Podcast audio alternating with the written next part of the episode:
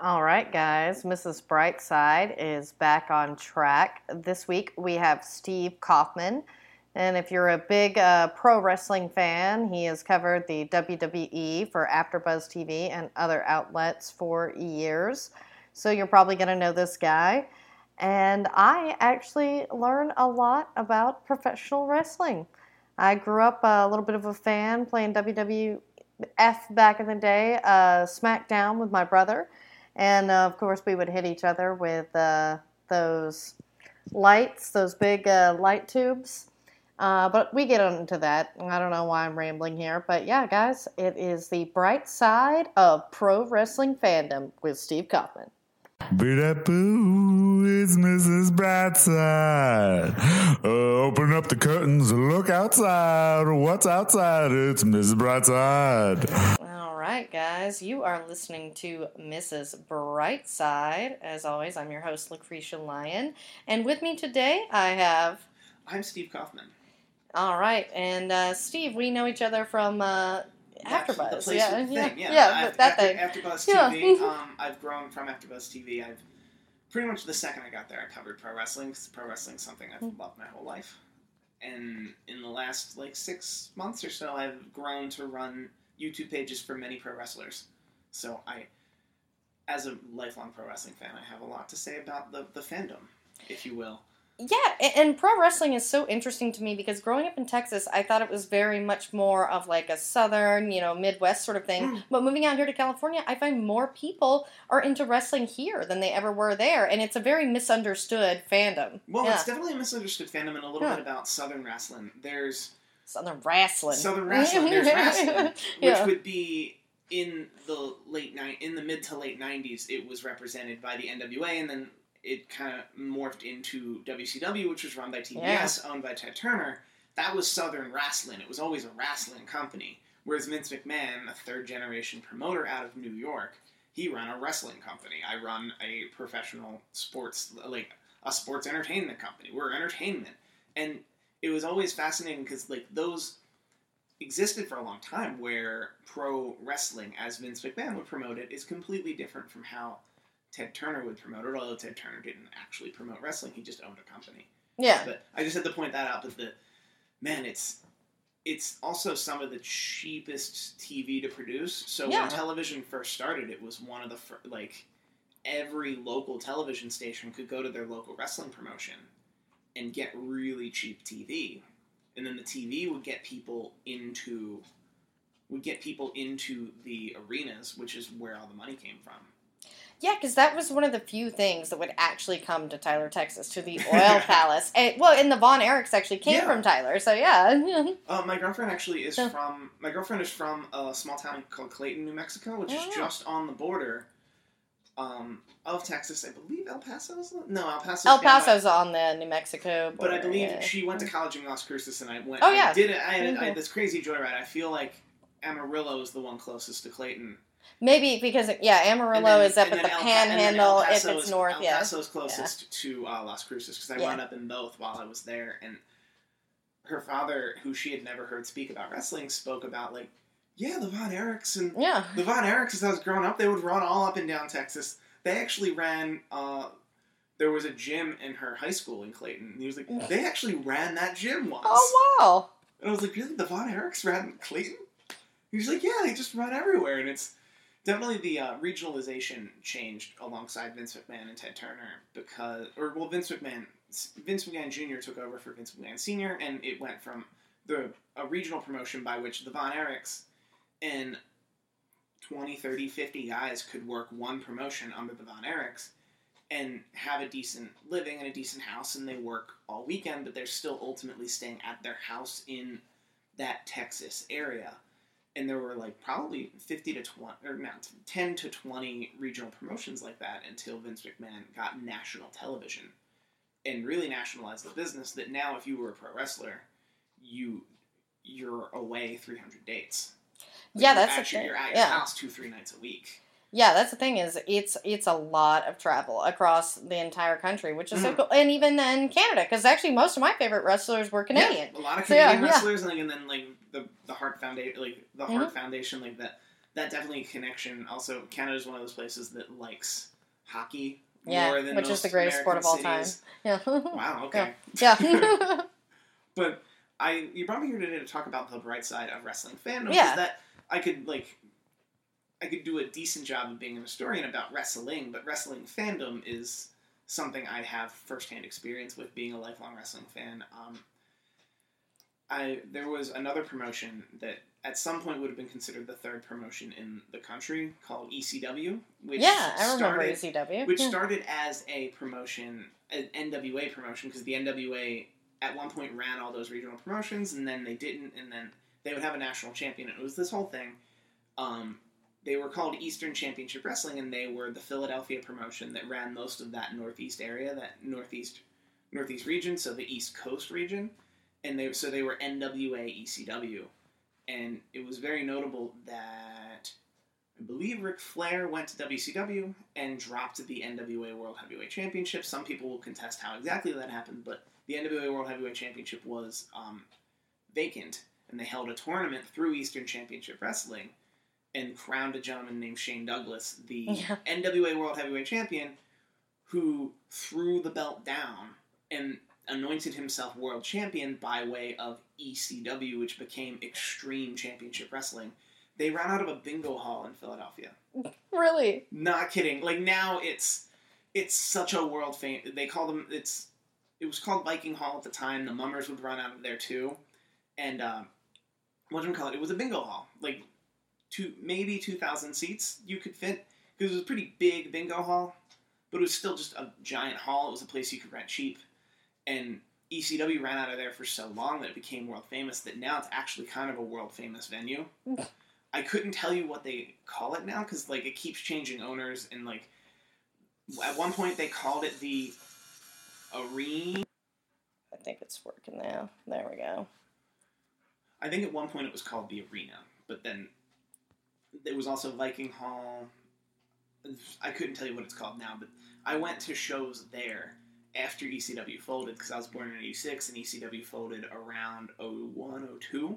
Yeah, because I remember when it went away. Because I even had their one video game. I think they, They, they had, two video oh, games, Oh, well, yeah, yeah. Acclaim who had made Acclaim who had made WWF Attitude, which was Yeah. which was the the last video game Acclaim made for WWF.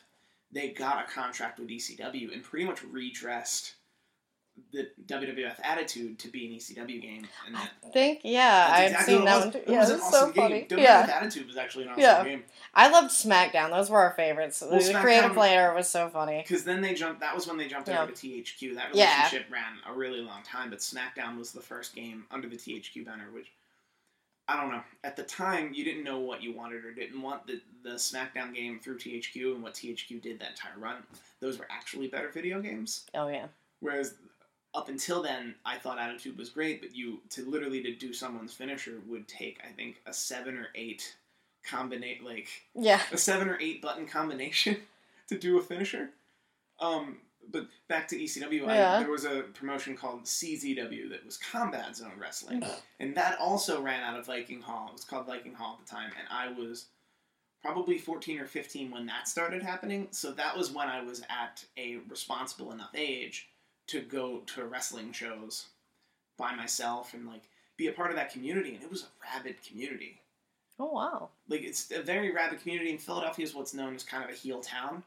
The, to be and a heel is a bad guy, babyface is a good guy. So to be like an over babyface in Philadelphia, you would have to just be kind of a bad ass. Use Mhm. an explicit tag. Yeah. Cool. yeah, You'd have to be kind of a badass. It's my podcast. You can say whatever the fuck you want, right? Um, but you would have to like so much so that like CZW coined what they called ultra violence. Oh yeah. Which going back and watching it, I kind of felt like It was like the barbed wire bats, like they, you know. oh, it was light Yeah. light tubes were their thing. Yeah. like they would have a light tube table. And we would- used to do that shit, Oh, me and yeah. my Oh, brother. but like it used to be like a like a graduated level of um like their annual tournament was, or their annual their big annual um cage match was called the Cage of Death, and like they're just it would be a giant cage with like a bunch of crazy stuff in it, like a cactus. And there was a guy whose Yeah. name was Wife Beater. His name was actually Wife Beater, and he would come out with a weed whacker. And there's video he would actually like, on occasion, like when the when the story would build for it, of course. Yeah, because that's the best part of wrestling is the story. It's very much like a soap opera. It is very much Yeah. like a soap opera, and that's I think when you hear about crowds kind of crapping on matches, that's pretty much what actually happens. Yeah. Like, and to talk about it more recently, WrestleMania just happened in New Orleans. It's my third consecutive WrestleMania, Oh, probably my fifth or sixth WrestleMania I've ever been to, and they do WrestleMania in a giant um, football stadium, and then the next night they do Monday Night Raw in like a hockey arena. So a football stadium, eighty thousand people. There's a bunch of international fans. It's whatever. Football stadium. Those same diehard fans who've been there for a week are really vocal about what they want in the face of what's written. Yeah. So like this year was fairly tame compared to previous years, where fans just get so rabid and so nasty about who they don't like, who what they don't want to see, and it's to a point where every time you watch a Monday Night Raw after WrestleMania, Michael Cole, the lead announcer, goes, "Okay, every, like they open on them, and you go, okay, everybody, this is the Raw after WrestleMania." The crowd tends to get a little crazy. Sometimes they boo who you're supposed to cheer, cheer who you're supposed to boo, and it's just silly. It's silly that they do that because Yeah. they we should be the people you want to win over, and like I'll give them credit. In the past two years, they've actually won us over on that Raw after Mania. That like there was very little actual hijacking, as they call it, where like because in years past I've been a part of waves. Where like literally the entire arena in the middle of a match is just like we don't care. Here's a wave, beach ball. Yeah. People will bring beach balls and just start playing with beach balls. It was actually really funny. Last year, um, last year they weren't they weren't in Dallas last year. They were in Orlando last year, and a wrestler named Cesaro noticed that people were playing with a beach ball in the middle of his match, and he literally steps out of the ring, hops the guardrail, hops the guardrail, finds the beach ball, and destroys it. And like screams something to the effect of like, "I'm working in the ring. Beach balls are for commercials." Like it's something like that. But like I think that gets down to like the passion, the passion of pro wrestling fans that in moments like that don't look the best. Yeah. There was another terrible moment in uh, San Jose. In San Jose, where um, they had a six-woman tag team match, and the fan couldn't care. The fans could not care less about the women in this tag team match or the women in this tag team match. So much so that, um, if I remember correctly, it was Naomi. Naomi, who was is is dating an, a gentleman on the roster, AJ, who is dating a, a gentleman who's no longer who was no longer on the roster, and um, I want to say it was Nikki Bella who was dating John Cena at the Yeah. time, and that's what people were chanting instead of anyone in the ring or the match or anything, and like they just hijacked this match, and like it was not our greatest moment. I can also say as someone who runs YouTube pages that have comment sections for wrestling fans. Wrestling fans are not the best. Oh, yeah, and that's what's funny is in very similar to like soap opera fans or comic book fans or whatever something, but that just shows it is something that people are that passionate about. Yeah. Because when you're you're a dick about something that isn't like your immediate family or your dog who keeps making noise throughout this podcast, it's like yeah, but you must really love it. Yeah, But that's the thing. And like I think, uh, also the last time WrestleMania was in New Orleans, it was Batista. yeah, Batista had they have the Royal Rumble, which is the the big event before WrestleMania, by which there's a 30 man battle royal. The winner of that battle royal faces the world champion at WrestleMania. Um, Batista comes back. I like they Yo, wanted to make it, un- and this, by the way, was the WrestleMania which happens in April before Guardians of the Galaxy. So like there was no reason for us to not like Batista yeah. if done properly. I think what had happened was And somebody Guardians is awesome. like oh, yeah, Guardians is amazing. yeah. This was before. Yeah. Granted, like I don't Yeah. think even, I don't think even Marvel expected it to be What it quite was, as huge yeah. as Marvel like as Guardians of the Galaxy was. But Batista wanted to give back to the industry that Yeah. brought him to this place. That brought him to a place where he can be in a huge Marvel movie and be in the event like be in Avengers Infinity War and then there's gonna be a third Guardian and a theme park ride like like Yeah. that could be that's a life changing thing. and it happened because he was a pro wrestler and because ultimately because of pro wrestling fans. Yeah. So he wanted to do something to help them. He wanted to do something to help to a to like give back to wrestling fans who like him, but b give back to the industry that made him. That's such an incredibly noble Yeah. such an incredibly noble reason to do it that WWE just pretty much botched it. If I remember the story correctly, someone at a an announcer at a house show got information they shouldn't have gotten and announced that Batista would be there next time they come to town, but that that was not information they should have had. No. And, and because that had happened and the internet was kind of in an uproar and like everyone kind of not in an uproar but the internet was in a fervor that Batista was coming that they had to announce it early that yes Batista's coming back he'll be in the Royal Rumble and then they start using that to promote the Royal Rumble the only problem is there's a guy named Daniel Bryan that everybody loved Yeah. who was having a match at the beginning of the Royal Rumble, and everyone assumed he would be in the Royal Rumble. Um, uh, what we call it? Batista's in the Royal Rumble. Number thirty is, I believe, Rey Mysterio, who was also Yeah. returning. I loved Rey Mysterio. Everyone booed Rey Mysterio What? because he wasn't Daniel Bryan. No other reason. They booed Rey Mysterio because he was not Daniel Bryan. They wanted Daniel Bryan. And then Batista wins the Royal Rumble match, and people boo that. And then it, it you build to this giant crescendo where the fans got so loud and so vocal and so supportive of Daniel Bryan that they wound up having a match where it was Daniel Bryan versus Triple H. Earlier in the day, the winner gets to move on the or if I believe it was if Daniel Bryan wins, he gets it gets to be a three way match at the end of the night, and then they had to change the plans for WrestleMania because they were so passionate and vocal about Daniel Bryan. Um, however, Dave Batista could have been world champion Yeah. And in the number one movie in the country, which would have been better business. Yep. However, we were so not on board with what we felt was being like forced on us that we pretty much hijacked an entire WrestleMania. Now, I don't know. I feel like my guys is like a lot of these things feel negative when I'm saying them. But like I think I'm. I feel like I keep guising them back to positivity. There is a lot of negativity among wrestling fans. I think it's partly because you and I come from the same idea of fandom that sometimes a portion of fandom is you it gets to be exactly what you want in your mind while you think about the future, while you recklessly speculate about what it could be, that wrestling fans take to another level. Well, and a lot of that fandom, you know, good fandom versus bad fandom, or however you want to put it, does come with maturity. Because when you're a little kid, you do see yelling, you know, you want this person there. But as adults, we're like, okay, well, this is obviously the better marketing thing. That's what I always go with. Yeah. Like, you know, because I'm a fan, but I'm also in the business, much like you. And it's like, I would never want to like crap on someone's work or anything like that just because I'm in the business and I know what that is. So I was trying to like very, you know, well, Mrs. Brightside, be that about it, you know, and try to look at all angles as opposed to someone who maybe isn't in our position as well. yeah, Yeah, exactly. yeah, And like, I I would hope that my spin on all these things is Mm. fairly positive. Although I did happen to hear Batista in an interview fairly recently. Um, say something to the effect of, "Man, I miss the time when everyone would just sit down and watch the product." yeah, And like, I don't know how there weren't pitchforks for Dave Batista in that moment from wrestling fans who I'm like kind of harsh. I was kind of harsh at the time about what was happening there.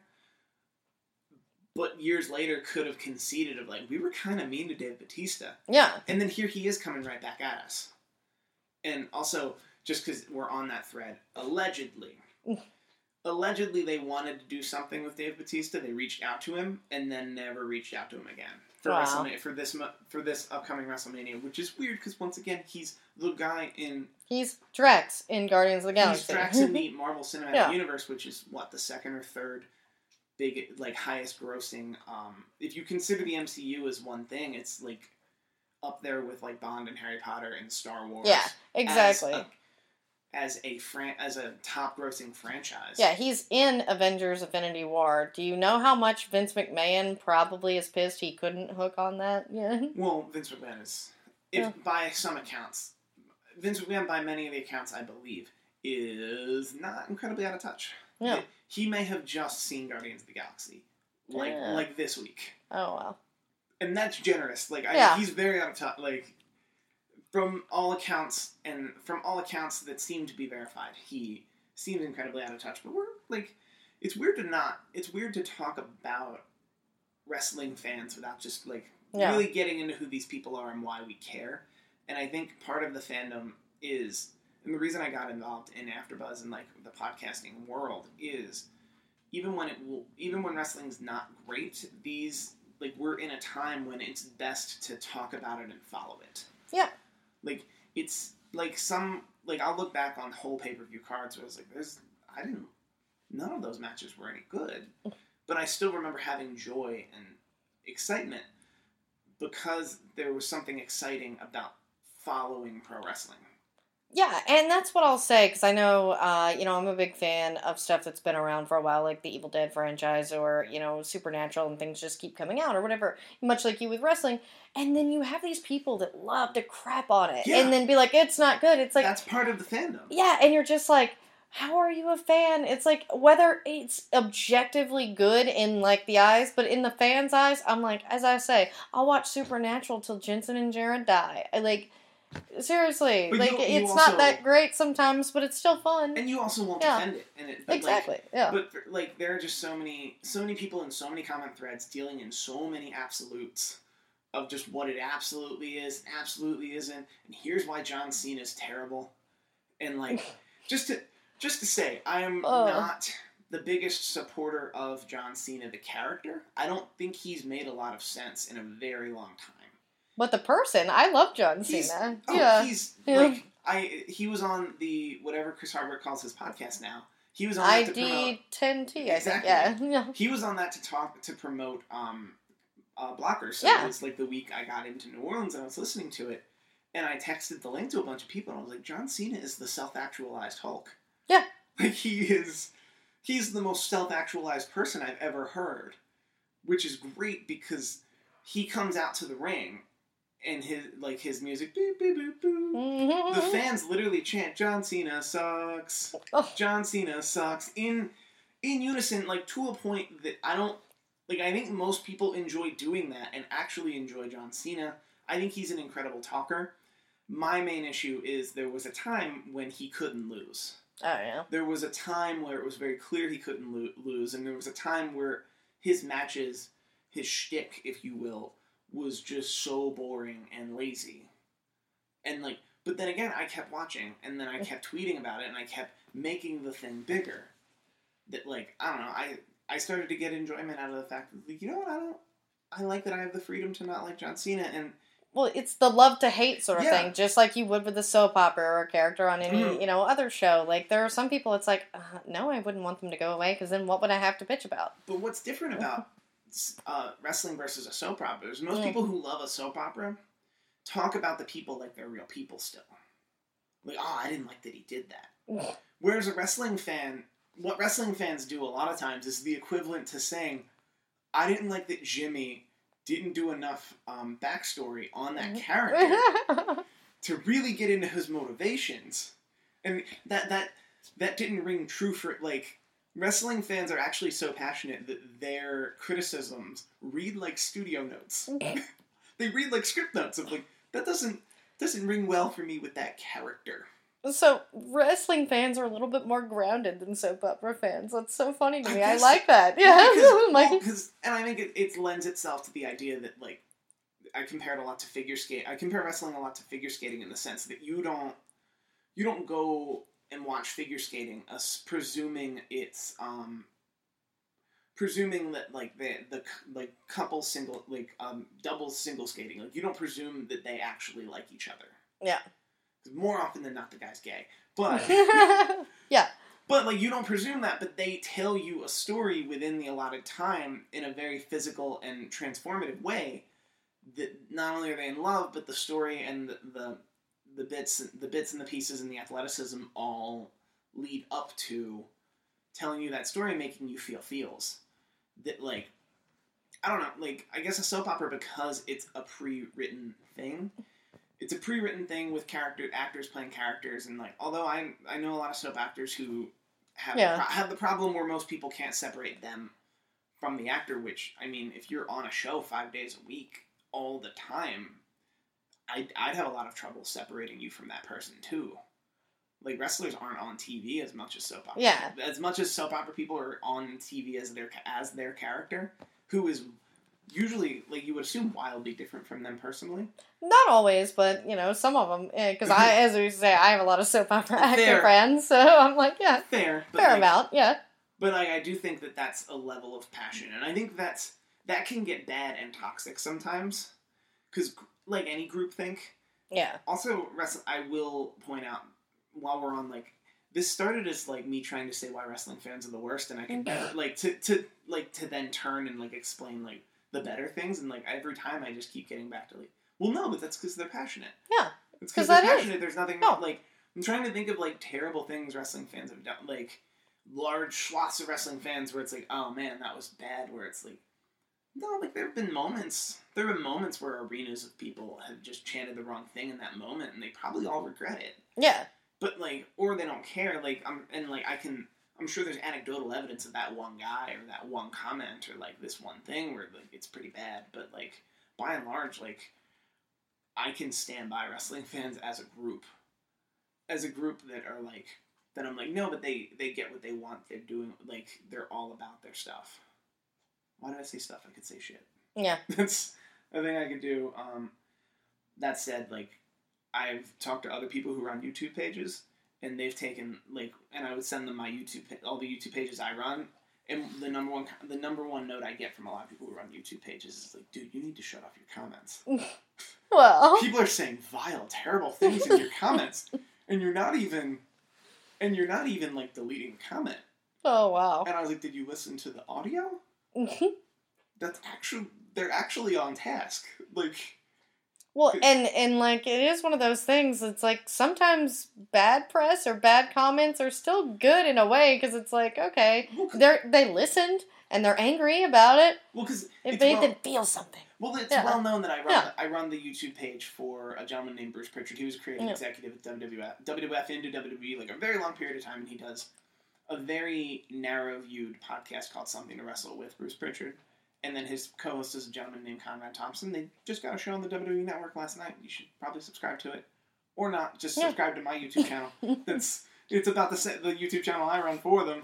However you want to go about that. Um, but there were a couple comments today that like because Conrad I guess hadn't really appeared publicly as much as Bruce had that until this network show that dropped yesterday there were a bunch of comments about Conrad's appearance or his weight on a bunch of the videos that he wasn't even appearing in those videos so I deleted the comments and it was one of the few times I remember like Yeah, because that doesn't have anything to do with it. that yeah. has nothing. Whereas, like people jumping in and saying, "Man, Bruce Pritchard's such a liar. He kisses Triple H's ass. How dare he?" Blah blah blah. blah. Like, that's actually on brand. yeah, it's like yeah, that works. You're actually bringing something to this. Like, Yeah, as long as it advances the discussion or is an opinion of what is going on, I really don't mind. yeah, It- like I can't delete that comment. Yeah. Whereas a lot of a lot of people who moderate stuff, who do a lot of moderation, are like, "You have to silence this."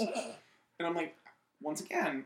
If you just like jump in my comments, if you jump in the comments of this page like spouting racist bullshit, yeah, you're Yeah. gone. yeah, like, no, that- I, racist and homophobic things are not okay, but just about anything else is. Eh, But there was also a moment um, where Conrad would hold uh, Bruce Pritchard to task. There was a clip where I believe they were talking about. There was a gentleman named Booker T. He happens to Yeah. be an African American gentleman. Came in from WCW, worked a program with uh, Triple H, who aforementioned, uh, where Triple H, in the process of saying what I believe what he meant to say was, we don't really let people like you become world champion. And by people like you, contextually, I I remember watching at the time and took it to mean people like you who represent Southern wrestling. Yeah, oh, or, was yeah, just from un- WCW. It was yeah. unfortunate yeah. that like most people who were in WCW oh. at the time had guaranteed contracts through Turner. That WWF, in order to take them at all, would have to buy them out, and they all had like well, and WWF did, or WW, WWF WWE at the time came at them with like a guy like Goldberg had a guaranteed Yeah. contract. With, with Goldberg was with, great though. I with Turner, regardless of whether, regardless of whether or not WCW stayed in business. So when WCW went out of business, the WW, the WWF, WWE, the best they could come at him with is give up your contract and we'll pay you the same To which he said, "No, no, I'm going to sit at home, not wrestle." And then like so Booker T was one of the few guys actually came over, and but there was there, there was a really there was a really hot clip there was a really hot clip on my on that channel about how and forgive me if I'm saying my channel, but like this, Yeah. I'm literally eight hours a day. It, it is your like, channel if you're doing the the, work. I yeah. run, yeah. I, I'm not saying I'm. It's it's not my podcast, and it's certainly not 100 percent my channel. It's their channel, but like that's it's hard to it's hard to separate when you do that much work on it. And uh, there were a bunch of comment, and then Conrad was pretty much holding Bruce to task because sounds like Bruce had written this had written this stuff, and Conrad pretty much held, held Bruce to task about yeah, but if, wrestling's predetermined. Spoilers. You knew Booker T wasn't going to win what service are you doing Booker T by telling him, by having your world champion, Yeah. and we now that like future of future owner of the company, we now like that's kind of well known at the time too. Tell him like guys like you, like that doesn't help your case if he's going to lose. Yeah. And like he kept holding the task, and then like there was even worse quotes that I'm not really getting to because I don't want to misquote them about this promo that were that made it out to be fairly racist. And the comments on this video were fairly split between, man, Bruce Pritchard's kind of full of shit here. Bruce Pritchard's puckering up for Triple H so he can get a WWE Network show, which he did, all the way down to, um, man, Conrad Thompson's such a social justice warrior. He should just let it. He should just let things be. And as much as I would Oh. like, as much as my personal taste would want to censor a comment like that, that comment is completely on brand and Yeah. That hundred was. percent opinion. Yeah. An opinion you're allowed to have. You can't like, like I, I don't know. I'm. It's a whole thing, but like when it comes to like, and once again, you talk like most people I know who run who moderate forums. Freedom of speech means something completely different to them. Yeah. so Like, you're like, well, no, you can't spout racist bullshit unless it's on task with the video yeah. and that know. That's that was just another moment. Like, and when I like when I try to get into like some wrestling fans get a bad rap. Some of them are that person saying like, man, like man, Conrad's being such a like a sissy and a like a cuck and a crybaby and like a social justice warrior. I think those are all trigger words. We know the kind of person Yeah. that's probably saying those things. And it's unfortunate that their politics are getting into their wrestling. Like, but that's also they're allowed to have that opinion. Yeah. And I think I don't know. However, um, I think what's the one I want to get to? Um, yesterday, Bruno Sammartino left us, and Hmm. Bruno Sammartino had sold out Madison Square Garden allegedly 187 or 188 times, which is impressive. There's a gentleman by the name of Dave Meltzer. He is pretty much like one of the best journalists in sports Yeah. like I will give him that. Mhm. Like he's one of the like he's one of the best journalists in sports. And we get the news yesterday morning that uh, Bruno Sammartino has left us. I li- and by the like on a side note, Bruno Sammartino is was the exact kind of old I wanted. I've always wanted, Yeah. which is he was sharp and buff, and then he died. He also died at 82, so he had so many years as sharp, sharp and buff. Whereas like his mind never lost him. And I know you don't get to choose, but if I got to choose, that's what I would choose. Also, it turns out he'd been in the hospital for two months, and we didn't find out. We didn't find that out Oh, until yeah. this morning. But um, everyone's tweeting their condolences. He's like one of the found, like one of the founder. Like he ran that. He worked for Vince Senior in that New York territory, and it would like sold out Madison Square Garden, and it was all this stuff. And I like just heard an interview with him, and it was like a really sad moment. And I heard about it not because Dave Meltzer had tweeted, "My thoughts and prayers are with Bruno Sammartino and his family," which I'm sure happened. Yeah. But like literally within hours of Bruno Sammartino um, passing, Dave Meltzer tweeted the news, and then he said, "This is someone I consider a friend. However, the 187 or 188 Madison Square Garden sellouts is one of wrestling's biggest myths." Hmm. Whew. Like, dude, dude is still like wherever he died, the body is still probably there. Yeah. And Dave Meltzer picked that moment to talk about, like, to just in poor taste talk about how what would be considered one of that man's greatest accomplishments was actually one of wrestling's biggest myths. Yeah. And I was never more proud of wrestling fans than when I looked at the responses to Dave Meltzer. Oh man, like to, when Yeah, you can that- channel that yeah. snarkiness for good. It was just like anything from like man read the room to like to like man you it wouldn't be a big myth if it happened in the Tokyo Dome with three flips. Dave Meltzer does a five star review system that we all kind of fall in line with because like when you're that good a wrestler, when you're that good a journalist in your field, what you say kind of goes for a lot of things. And he created a five star review system that is incredibly jaded toward not only just Jap- Japanese wrestling, but Japanese wrestling in the Tokyo Dome. No. There's a certain amount of flips and like there's a lot of stuff and just like I was never more proud of wrestling fans than I was yesterday when once again people who didn't block him, people who aren't trying to shout him down. Yeah. People who are just like like what I would have DM'd him if he follows me back, which is, "Hey asshole." Th- now that's it's not, the time. Like, now is not the day. Like, I, you're probably right. You're easily one of the best journalists in sports. I don't want you to like. If Barry Bonds dies tomorrow, I don't want.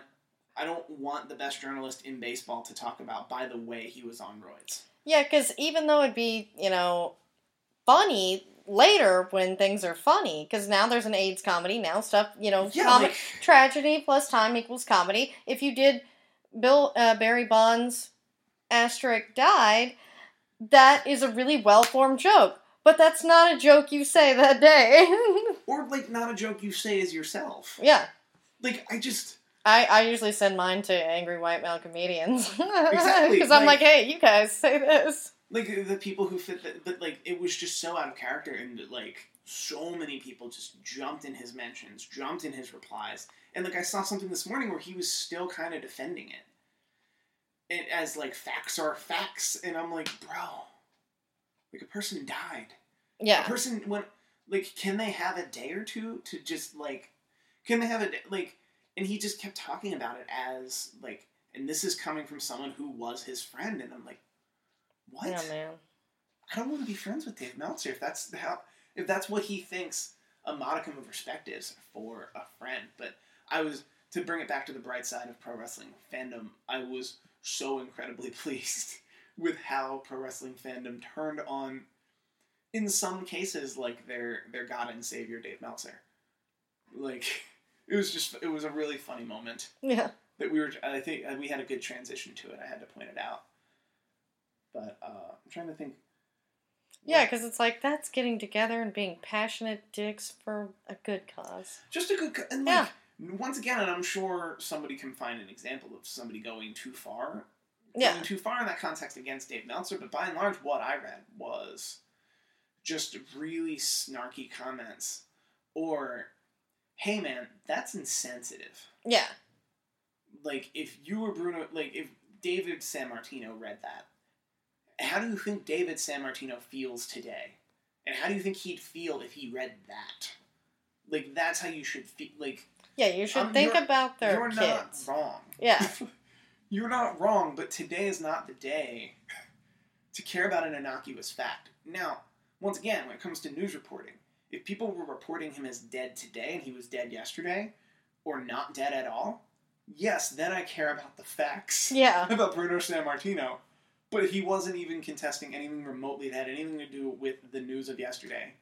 So much as he went out of his way to talk about the biggest myth in pro wrestling was, and then he clarified it today. It was like that number was more like 70 to 90, which is still incredibly impressive, but like they like to inflate numbers. And I'm like, of course they do. Yeah, Of course they do, mainly because like there wasn't an internet yeah, you weren't there yet. you weren't there like when you were covering pro like anytime Dave Meltzer was covering pro wrestling. That's actually a time. I don't know. that I'm I'm trying to not get fired up over it because it happened. We yeah. shouted him down. Like I didn't even have to say shit. Yeah. I didn't have to jump in those mentions. Like I was late enough to this party that there were easily 500 replies saying how I felt way better than I could have. I was like, cool. Yeah. Cool. I'm I can move on with my life and like feel bad about Bruno and like like make snarky comments on a podcast the next day. Yeah. like That's why we have podcasts is to make snarky comments, even when it's called Mrs. Brightside. pretty Yeah. much. Yeah. and I, I don't know. I guess what we're learning about the fandom of pro wrestling is Yeah. that there is a positive spin to be had on. Granted, a bunch of people like gleefully brigading somebody on Twitter mm. the day somebody else died.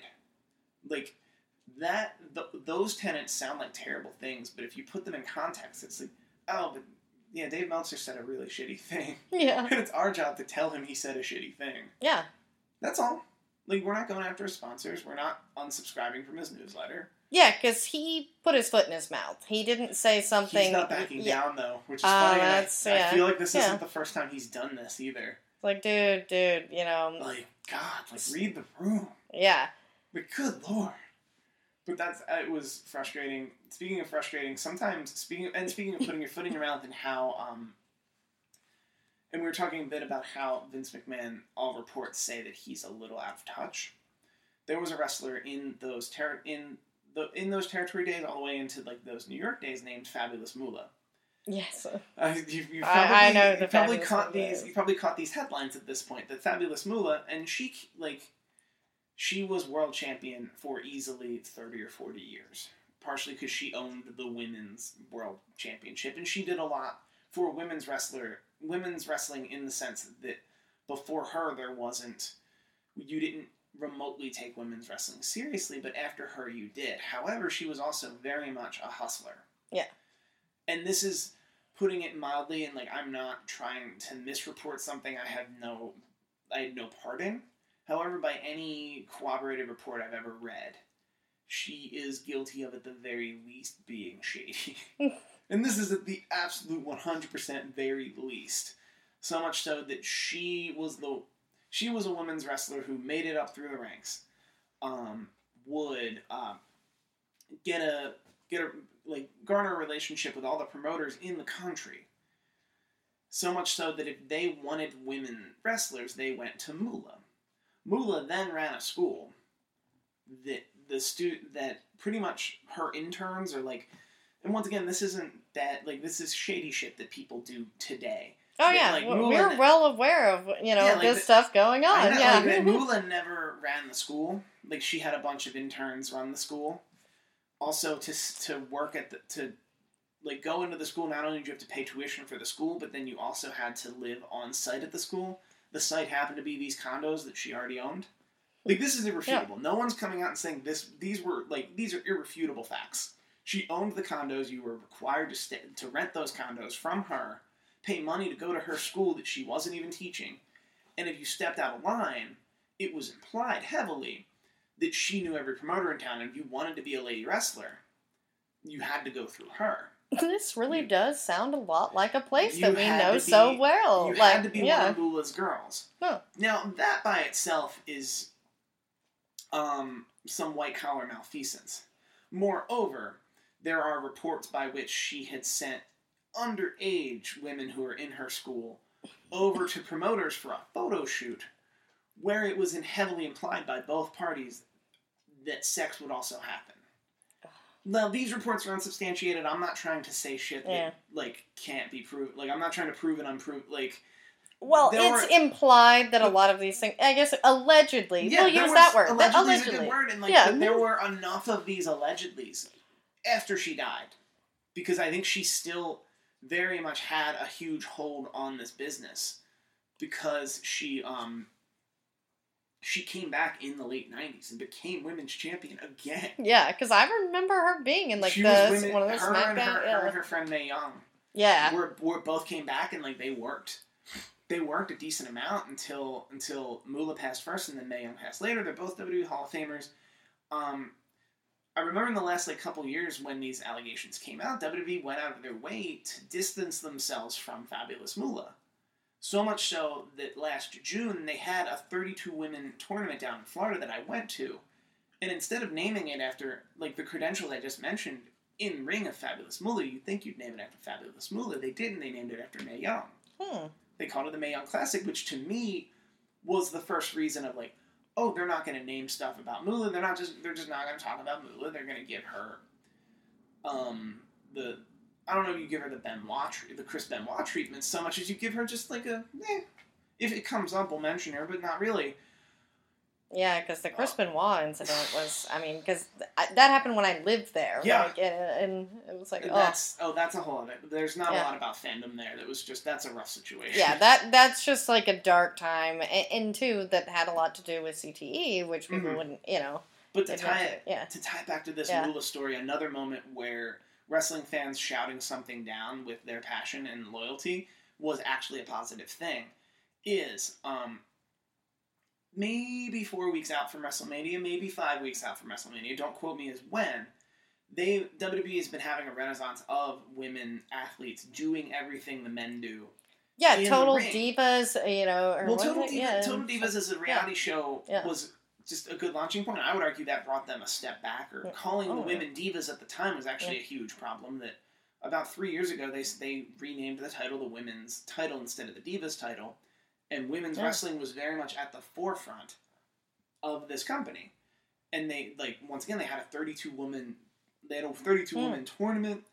Like uh, Charlotte Flair, Sasha Banks, Bayley, like all of these people are just doing amazing things. Ronda Rousey just came Yeah, in. Like, that's what I'm saying. It's like right now they've got really big women's they're doing wrestling. they're yeah. doing all of these amazing things. Um, Charlotte Flair and Sasha Banks worked a Hell in a Cell match that went on last in a pay per view, like the um, the women's Royal Rumble this year, which is the first time they've ever Yeah, had that- a women's Royal Rumble. That went on last.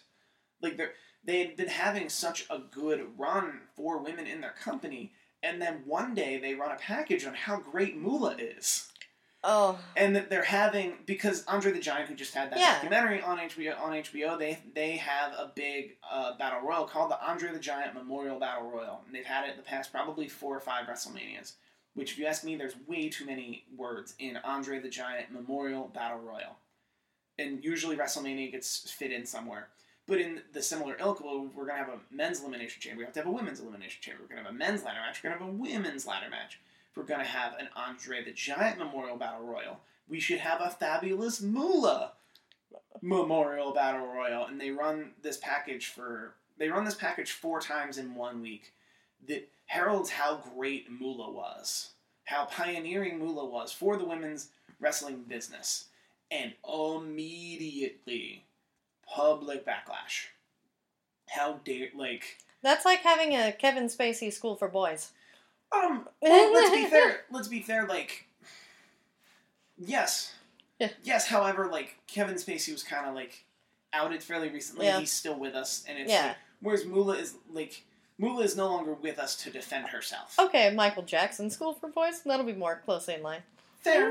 No, that's that's fair. Although I feel like there's a lot of. I think I'm trying to think if Bill Cosby had passed and then everything came Yeah. out about Bill Cosby would be the best example I can think of Yeah. about what happened to Moolah because Moolah. there was a good legacy with Because, yeah, Cosby. Yeah. Moolah Yeah. left the earth with this kind of a legacy, so much so that like it was actually fairly easy for them to distance themselves from her because she's not she's not with us. But what? So it was incredibly boneheaded of them to name a battle royal after her. By the way, the battle royal, the Andre the Giant battle royal, usually doesn't mean very much. It's a it's a way to get sixty guys out there. It's a way to get sixty guys out there because you already flew them into wherever city you are and get them out there and get them notoriety, and then one of them gets to be the battle royal winner, and it usually doesn't amount to much. Case in point, last year a guy named Mojo Rawley won the battle royal over a guy named Jinder Mahal. Jinder Mahal was world champion for the majority of the the twelve months from WrestleMania to WrestleMania, and Mojo Rawley, like. The, the, the, the battle royal itself isn't a harbinger of fu- future success and then to name it after Moolah, like it was just this outrage, and like a bunch of women wrestlers were completely silent about it on Twitter, Mm. and then a bunch of former women wrestlers who aren't who aren't signed by the WWE, and then a bunch of other people who are just incredibly outspoken, just really like within the course of seven days, like ripped this up, like ripped this apart. And Snickers is a name. Snickers, which is uh, Mars, Mars Candy Yes. Mm. they're the name sponsor of WrestleMania, and they came out with a statement within seven days of saying, We don't believe the allegations against Fabulous Moolah are in line with the family values we like to put our names on. And then Oh, magically, it became the Yeah. WrestleMania Battle Royal. Huh. Re- the, the women's WrestleMania Battle Royal. I was I was still pushing for Andrea the Giant. I know she Yeah. I know her. There is an actual Andrea the Giant, but she like her career is obviously not in the stature of Andrea or Moolah. But that was my joke. Yeah, always. or you know, Chyna obviously had some issues, but certainly never anything that. Um, she didn't. Chyna didn't do things. Yeah. There were no criminal allegations against. yeah, exactly. Chyna. That's why I was like, hers is more like sad, but she did a lot for women in wrestling. At least Yeah. for me growing up, I always remembered her being a big part. And you know, since she's passed, I'm like, I'm surprised she wasn't even considered. Um. Well, they obviously didn't Yeah. consider her while she was with us. Yeah. Because of because of what she had been up to around Yeah. that time, which is weird because there's a woman named Sunny. Yeah, I remember her. Yeah. Granted, Sunny didn't do porn until after she joined the Hall- Yeah. after she went into the Hall of Fame. Yeah, because I'm like, porn, while not the best thing, it's not illegal. And Yeah, it's not illegal. It's Yeah. not exploitation. It's not Yeah. exploitive. It's you're not, choosing that. Like, It's and not yeah. terrible. exactly. Whereas, like, I don't know, the allegations against Moolah and like more people, more people have got have verified these allegations, then have come out and said that they were wrong. Like, people, and I'm not denying that people have come out and said that it's completely overblown. It's completely overblown. I don't know why they're making like I don't know why they're doing this to my friend and all that stuff. But like, once again, those might have been people that just weren't treated poorly yeah, by a woman who may have treated people poorly. Like, both things can be true. yeah, because I mean, like when Jon Stewart came out about Louis C.K., he's like, I had no idea, Yeah. but I feel stupid. Like, you know, that me- he goes, I totally believe these women. I mean, Yeah, I completely. That's the way you say it, yeah. It's just I, I don't know. Some people, some, like I think this is definitely a different podcast, but like I do think computers in the computer age has led us to be as humans to be super binary when like we shouldn't be binary. yeah, Like you can have mixed feelings about the fabulous Moolah. You Yeah. can have mixed feelings about Chris Benoit. You can have mixed feelings about O.J. Simpson. You have Yeah. mixed feelings about Bill Cosby. And I think wrestling fandom, more than a lot of other fandoms, like don't really fall in line. Like they're not actually sheeple. Like if you're a Philadelphia Eagles fan, like you're pretty much on board with whatever the Philadelphia Eagles do, including hire Michael Vick. Because Well, I lived in Philadelphia at that time, and there were people who were straight up like, "I don't support him at all." Are you gonna are you are you gonna like sell your season tickets? Nah. Like, Yeah. Well, And, and that's what I love is like at least being a Cowboys fan. Like Cowboys fans, like we'll call them out on their crap, just like I, I do my my stars. Um, so we're a little different, but yeah, I know those. It's like it is either my way or the highway, which is crazy because like Adam Carolla is trying to make this documentary about the first black race car driver, Willie T. Yeah. Ribbs, and he can't get it into festivals because there's a positive story about Bill Cosby helping this guy, and he's like, seriously, not he did a lot of good just because Speaking this exists. a Temple yeah. grad, speaking as a Temple University Yeah. graduate, I don't.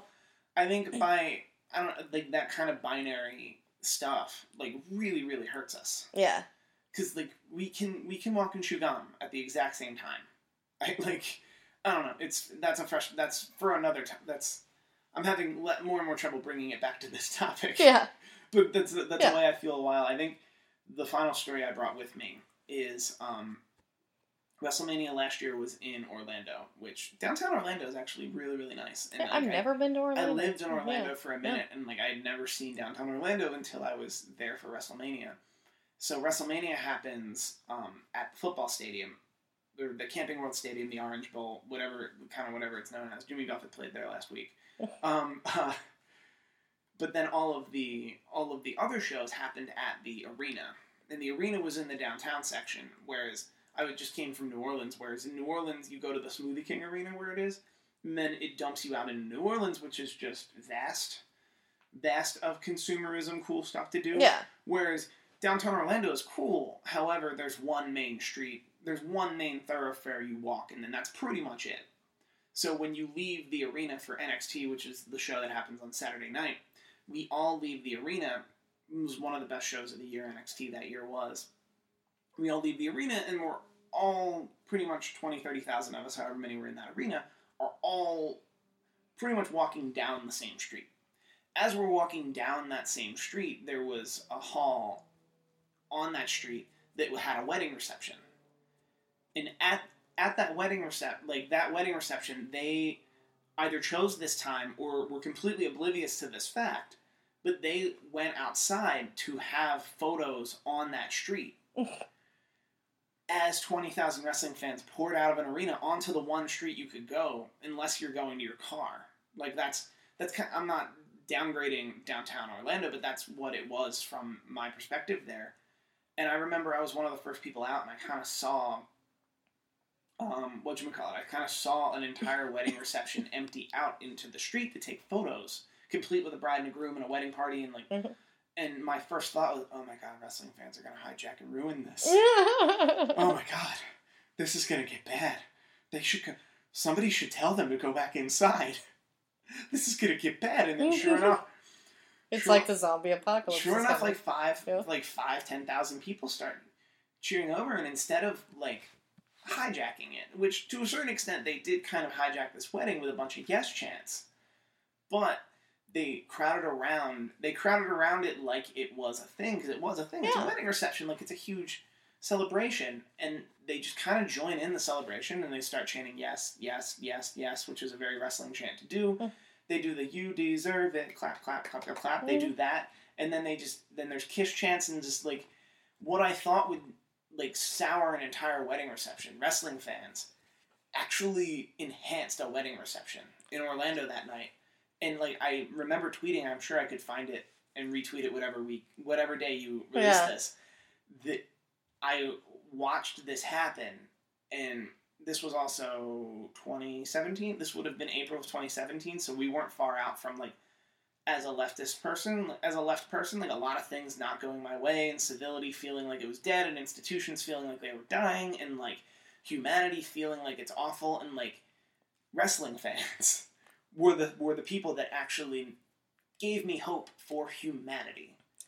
yeah, like that's the thing. Is like you know, and in that time you had like the floods in Houston, everybody coming together. But it's Yeah. like the wrestling fans did that too for this wedding reception, and I'm like, oh, that like warms my heart. It really was like I I guarantee you the tweet said something to the Yeah. effect of everything that's happened in the last 12 months. Me watching me watching thousands of wrestling fans make a wedding reception, which is already very special. It's a wedding. More special instead of crap on it, which is what we're known to do. yeah, Just like really warmed my heart and like actually helped me regain faith in humanity. yeah, like it was the most beautiful thing you've ever seen, huh? Like one the bag floating yeah. in the wind. Uh, another Kevin Spacey. Yeah, Oh my Yeah. god. That was a good. Yeah, Yeah, I was a good like, pull, but I'm not gonna touch that. yep. But I that was, I think that would be wrestling fan. And then I'm sure if you, I'm sure if you really dug in deep of one of those thousands of people, you'll find one prepubescent boy who's actually 35, scream, "Show me your tits!" Because you know yeah, it is wrestling fans. it's, but they're the best and the worst Yeah. of humanity. Yeah, And I think I don't know. You look to if you really want to look to see like the barometer of true humanity, not just people on one side or another side or this or that. Like true humanity, I think wrestling fans are a decent decent barometer of that. yeah, Like a decent a decent barometer of everyone, not just one side or another side or like they're politically because we kind of got there. They're I wouldn't say wrestling fans are split, but like I definitely think like you would find a more if there were ever a fandom I was a part of that, that happens to have a, like a more conservative base, it's probably wrestling fandom. yeah. But it's what's so great about it is people can come together even if they disagree on politics and still go watch a wrestling match. Yeah, Or disagree Mm, yeah. about John Cena. Yeah. They'd be like, "You hate John Cena? I hate John Cena. You're all right." yeah. And you Yeah. crapped on this Roman Reigns Brock Yeah. Lesnar match at the at the main event of WrestleMania. So did I. They didn't Yeah. write it right. They didn't do it. But yeah. Yeah. I guess that's and that's all the notes I brought. I brought notes. Yeah, I I'm know, all professional I'm and stuff. weirdo. Yeah, I wanted to gather my thoughts about pro wrestling fans yeah. and then Well, pretty much vomit them out onto your podcast. that works. This is the Vomit Podcast. Cool. Yeah. All right. Um. So yeah, where can they keep up the conversation with Oh you, man, Steve? uh, the people can find me mainly on Twitter at Steve Kaufman. That is K A U F M N N. I also post on Instagram, but mainly on Thursdays. And you can follow mm, uh, the pro wrestling channels that I run. I was about to say my pro wrestling. Ch- you can, yeah. that's uh, YouTube.com slash Something to Wrestle. Soon to be YouTube.com slash What Happened When. Soon to be YouTube.com slash Eighty Three Weeks. Oh wow. Are the three yeah. big the three big ones? It's Eric Bischoff, Tony Schiavone, and Bruce Pritchard. Are the three big clients I have right now. Wow. Well, that's a lot. Yeah. Well, um, since I'm Lucretia Lyon, guys, you can always find me at L A C R E T I A L Y O N anywhere on the internet since there is only one. See you next Tuesday. Thank you guys so much for listening to another episode of Mrs. Brightside. As I say, if you're not already subscribed to the podcast, be sure to do that right there. That helps me out, pushes me up in the iTunes game, and then I can keep doing these. Also, if you rate it five, maybe even four stars, I will uh, read your comments on on the air. If you give me a rating and then a comment, I can do that as I've done before. And while you're in the podcast app, whichever one you use iTunes, Stitcher, Google Play, Podbean, whichever these are available on I have another podcast called The Red Room, your horror news source. It is also a YouTube channel that with the same name, The Red Room, your horror news Sorts, but it also comes in podcast form. So if you prefer to listen to me, not really watch me, just be sure to subscribe to that as well. And the same deal you give us a rating and a comment, and I will read it on the air. So, yeah, thank you guys so much, and see you next Tuesday.